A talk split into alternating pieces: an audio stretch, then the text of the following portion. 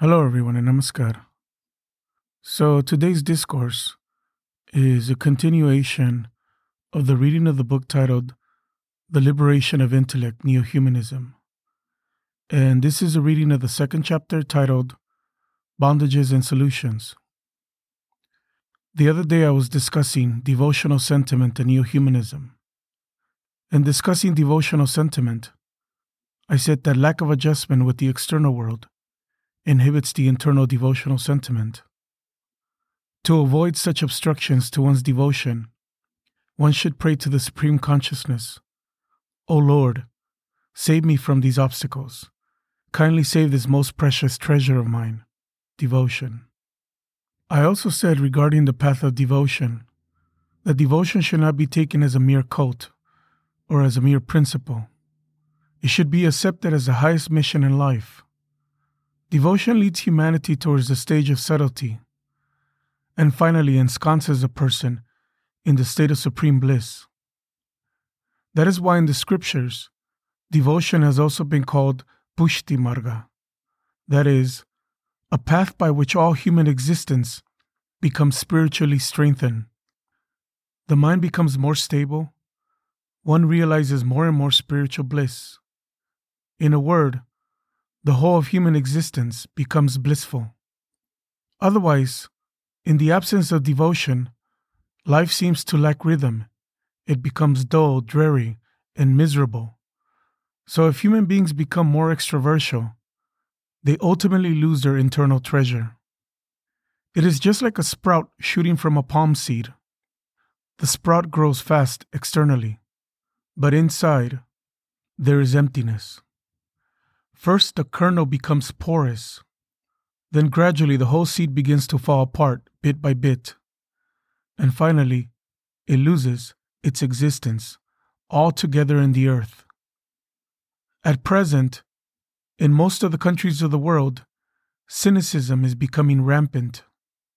In my discussion the other day, I said that of all the factors that cause this imbalance in the external world, the primary one is geosentiment, which concerns itself with the interests of one's own locality at the expense of other localities.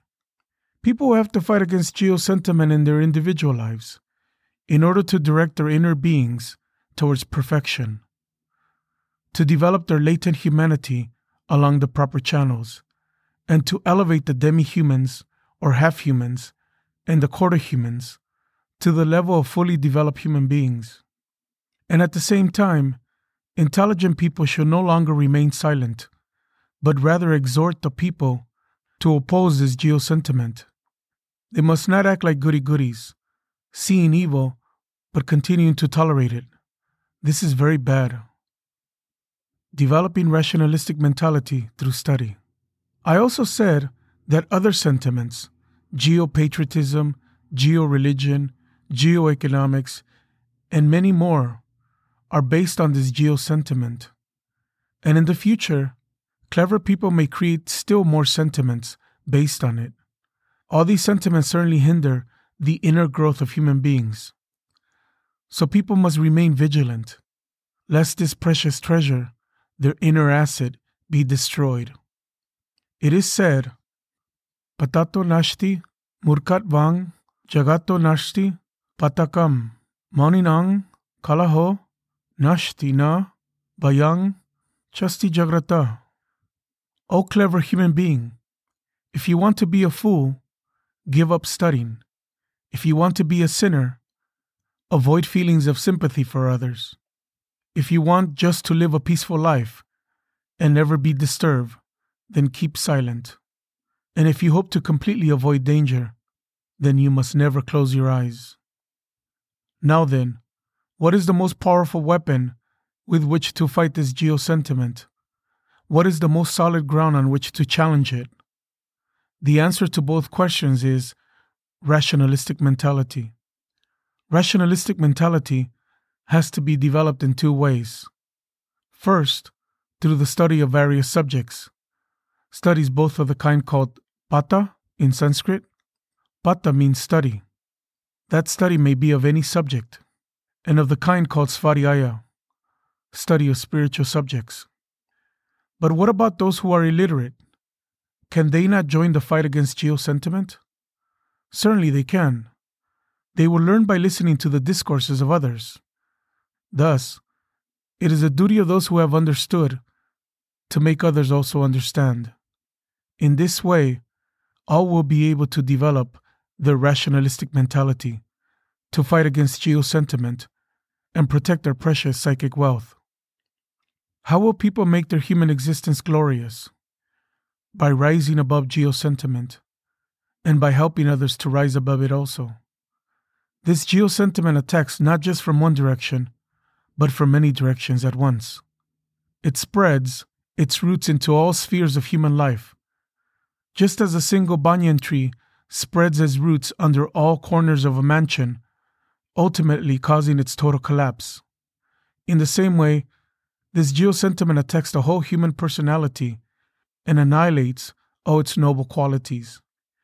The only way to protect oneself from the all out attack of this geosentiment is to develop rationalistic mentality. Developing proto spiritualistic mentality. Next comes social sentiment, which promotes the interests of one's own society at the expense of other societies. Based on this sentiment are many other sentiments, such as social patriotism, social religion, social economics, social art, architecture, literature, and so on. A social group's own deity says to the people, Your God is the true God. All other gods are false. You are the chosen people in this universe. All others are cursed. These are the preachings of social religion. Similar is the case with social patriotism and social economics. Let that country be destroyed.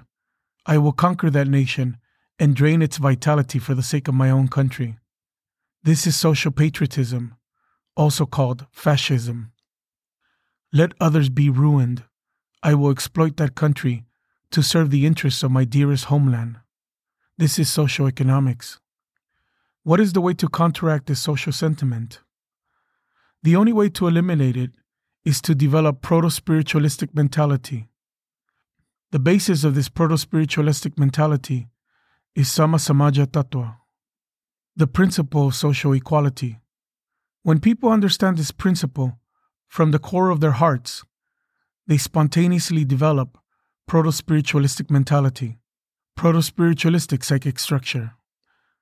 So the Sama Samaja Tattva is very necessary to fight against social sentiment. There is no other way.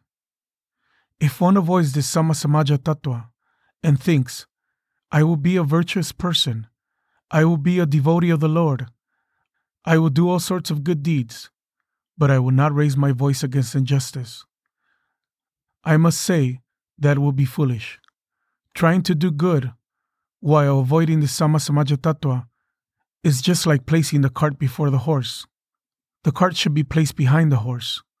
It is foolish to place it in front. Sama Samaja Tattva teaches that the basis of Dharma, righteousness, is the collective march of all in unison. Bishwa Janer, Payer Tale, Duli Maye Bhumi, Seito Svarga Bhumi, Sabai Niye Sabar Maje, Luki Acha Tumi, Say to amar tumi. Rabindranath Tagore. This dusty earth, which humanity treads, this is indeed heaven. You who are within all, hiding in every heart, you are indeed mine. This is the first and last word of Sama Tattva. This Sama Tattva is the firm foundation of society. And what is it that maintains social dynamism on this firm foundation. It is the proto spiritualistic psychic structure, the proto spiritualistic mentality. This proto spiritualistic mentality has been moving eternally towards the supreme entity. Its undulating waves have no beginning or end. They spread out in all directions endlessly. No one can stop its movement. No one has the power to stop it. And the Supreme Consciousness also wants this proto spiritualistic systaltic movement to continue endlessly until it finally merges in Him. Once a person is established in this proto spiritualistic flow, what happens within his or her mind? Devotion as a cult is transformed into devotion as a principle. Only at this stage, when devotion becomes a principle, can one fight against social sentiment.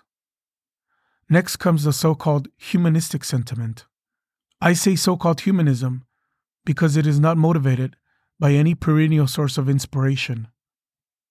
The humanism which is not motivated by any perennial source of inspiration is bound to become a formality only, devoid of real sincerity. It may die out at any moment, like a river which ends in the sands of the desert. So it must be motivated by a constant and perennial source of inspiration, which I call New Humanism. When this New Humanism operates in the external sphere, then internal devotion as a principle is transformed into devotion as a mission. Finally, the source of inspiration for this New Humanism is spirituality as a cult.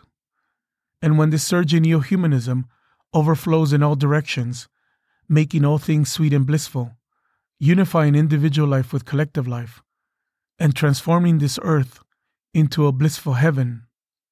That very state of supreme fulfillment is the state of spirituality as a mission. That is, spirituality as a mission is the source of elevation, the basic source of all elevation, to the highest state of attainment in human life. The other day, I explained the external factors that disturb the balance of mind. And today, I have spoken about the psycho spiritualistic processes to counteract those destabilizing factors.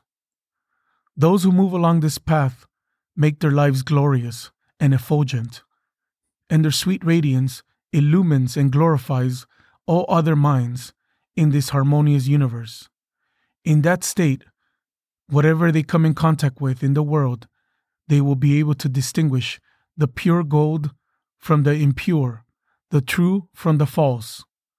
On these people alone can all of humanity rely. Their victory is assured. February 28, 1982, Calcutta. Thank you.